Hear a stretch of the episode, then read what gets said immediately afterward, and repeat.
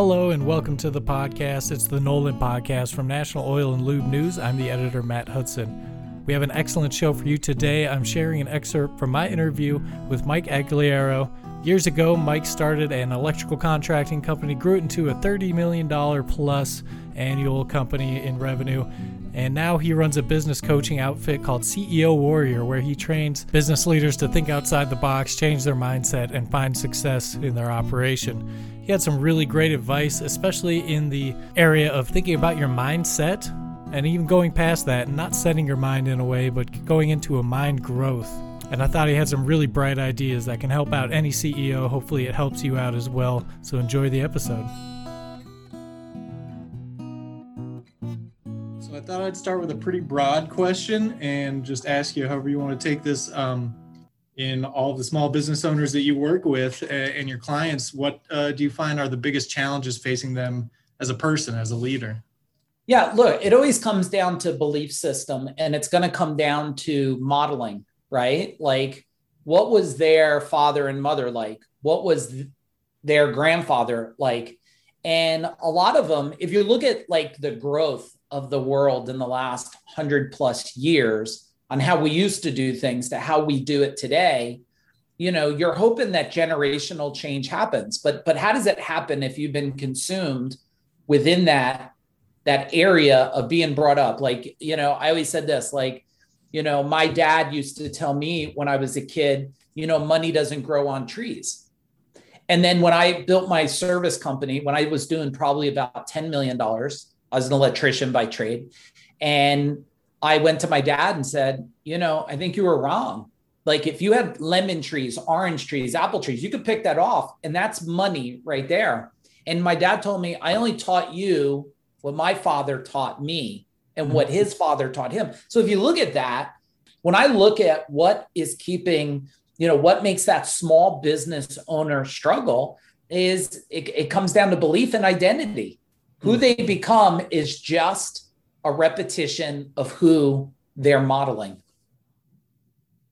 Yeah, I love that idea. I mean, it, it kind of speaks to that idea of, of, being resourceful, kind of maybe being a little creative and how you use those resources. And, and we talk about kind of scrappy business owners. Um, is that kind of the, the mindset you're angling at? Yeah. And even the term, just so you know, like even the term that most people think about with mindset, right? Um, and I teach all over the place and I speak on big stages. And people say to me, Oh, I say, it's all about mind what? They say set. And I said, Well, let's think about this a minute.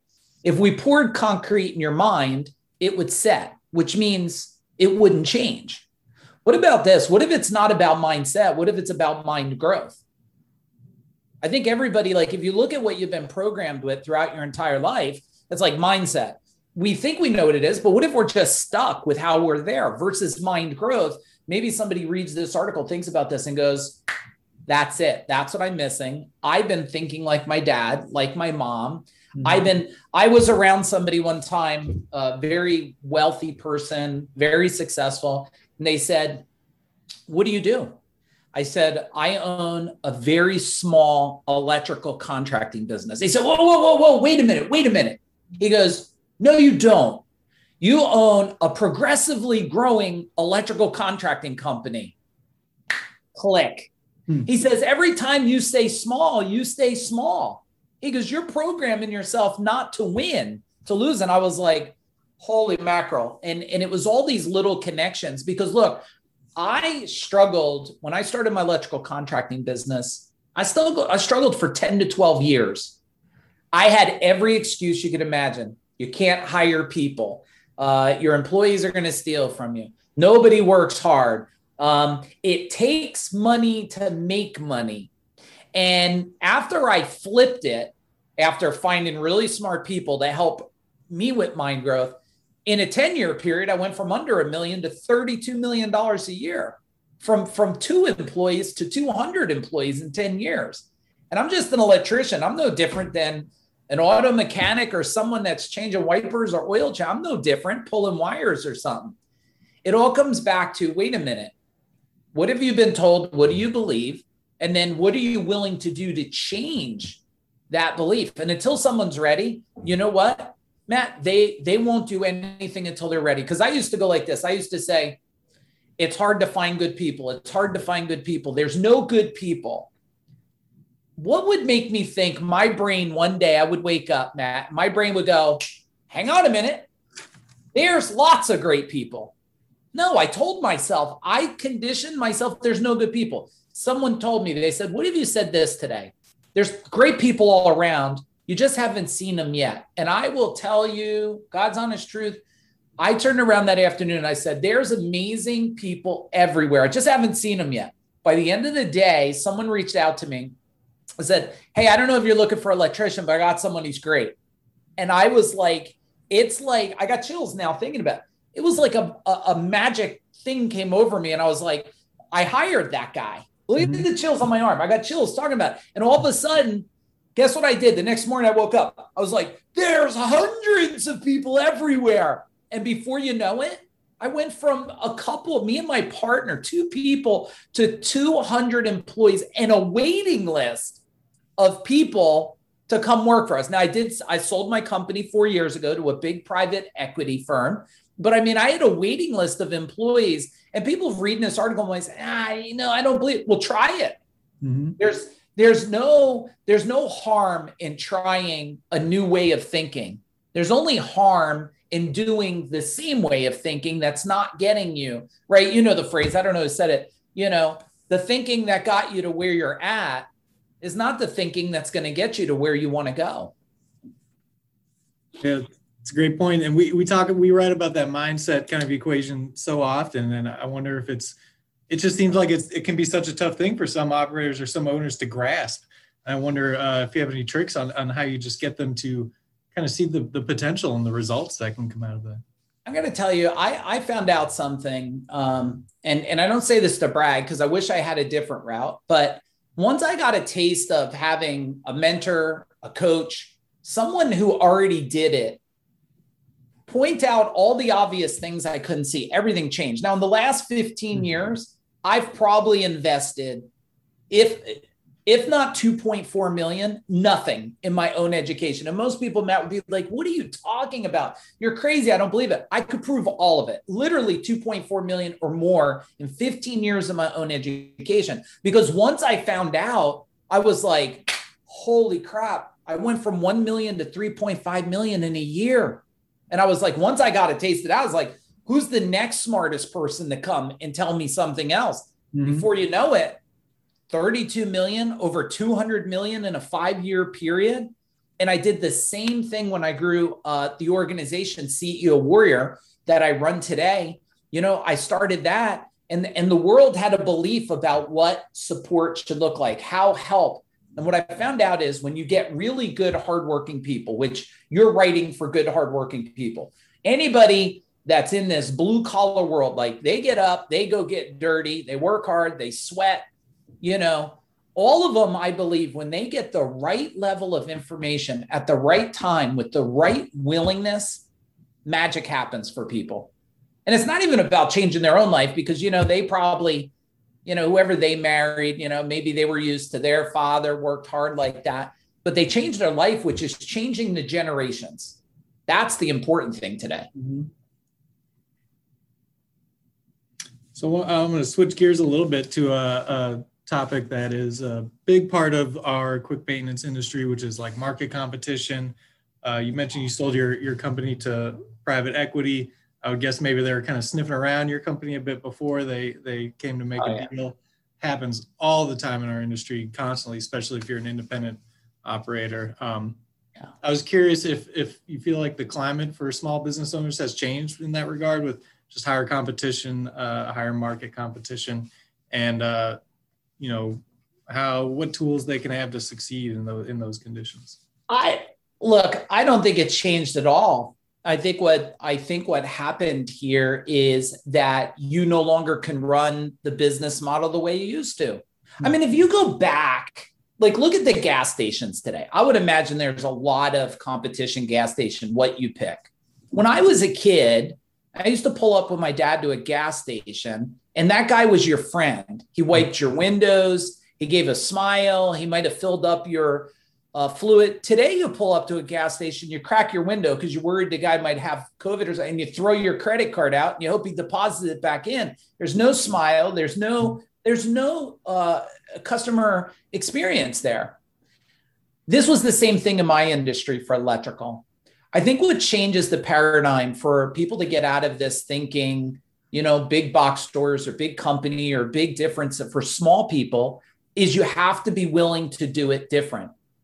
And everybody today has the greatest advantage of all time in history. First, it was already happening before, forget about the pandemic. Before the pandemic, we already created a sense of social disconnect.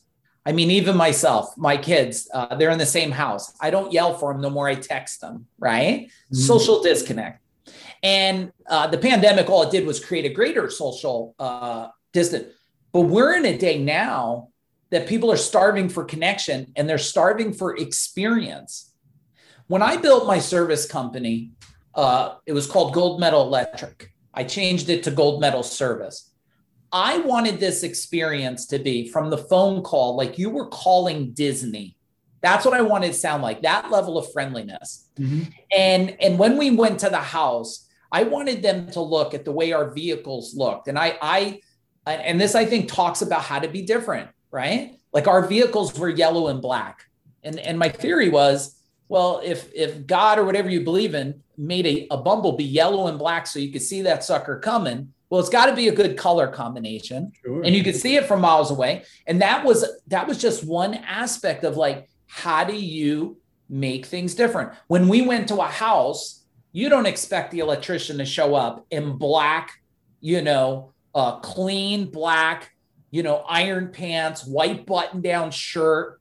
You don't think of him, you know, putting things on his feet and putting down a little red carpet because he he will not dare to wipe his feet on your carpet. I mean, the level of experience there that people got changed. Now, look, there's in that industry you're in or in electrical. Let's just there's thousands and thousands of them. Mm-hmm. And there's big ones and there's utility companies doing what we did.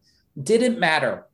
When you create a differentiator. And everybody reading this article knows it, right? Like, look at Domino's Pizza, 30 minutes or less. I mean, how old is that? It's like 15 years old. People still call Domino's. They don't think of that, but they think of speed, mm-hmm. right? And, and if we could get these industries that only have these old models they're following and and and they don't think about well let me make this so different let me make it so modern let me make it so unique I mean, I when people would come, and not a lot of people came to my building, but when they would come, I would tell the front girl, the minute you do is you get up and greet them. Ask them if they'd like a cup of coffee or they need a piece of fresh fruit. They need a bottle of water. Because what I wanted it to be was so experiential and connection for them. And that's just walking into a service company that does plumbing and electrical and HVAC you go to these places today and and i'm a customer so i don't change my own oil. I don't do that. I believe in you know you hire people for what they do and they hire you for what you do. But i got to tell you when i go to a place and i get oil and this stuff done they might say oh the wipers are bad but nobody offers me a cup of coffee. Nobody brings me a bottle of water. Nobody says hey take a seat here and here's the restroom. Mm-hmm. it's still like i'm dealing with a garage from when I was 18 years old and I'm 51 now. So I think if people could start thinking, well, what does the world want today? I mean, they want quick, they want quality, they, they want a sense of experience, and they want a, a sense of being fulfilled, right? They want to be known that they were listened to. I mean, I say if you want to know a great example of like just bad service, like call your cable company or something, and they'll just show you how to be miserable, right? You're waiting on the phone, you try to get to a human, you finally get a human, they say go on hold, and then the phone hangs up. Mm-hmm. And I don't think it's any different in in your world you're talking about or in the contracting world. Yeah, I think you're right. And that's such a great point for small businesses because, you know, when you're in a a large corporate setting, you may not have the power, you know, at the shop level to make those changes and those decisions. And as a small business, I mean, you can make waves within a week or however long it takes to implement those changes. And that's a gift that they had. Somebody told me a long time ago, like, uh, you know, a big boat It takes a long time to turn it, takes a lot of decisions where to turn.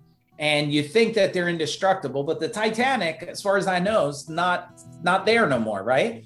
a little boat, yeah, it gets a little turbulence, but it can stick and move really fast. You can make a decision today and change it tomorrow. And I was known for a couple things: sense of urgency and and and and quick change, right? Mm-hmm. Because you have to recognize what you hear from your clients today and if you know you need something different, don't spend a month trying to figure it out. Change it tomorrow and then see how that, you know, course correct after that.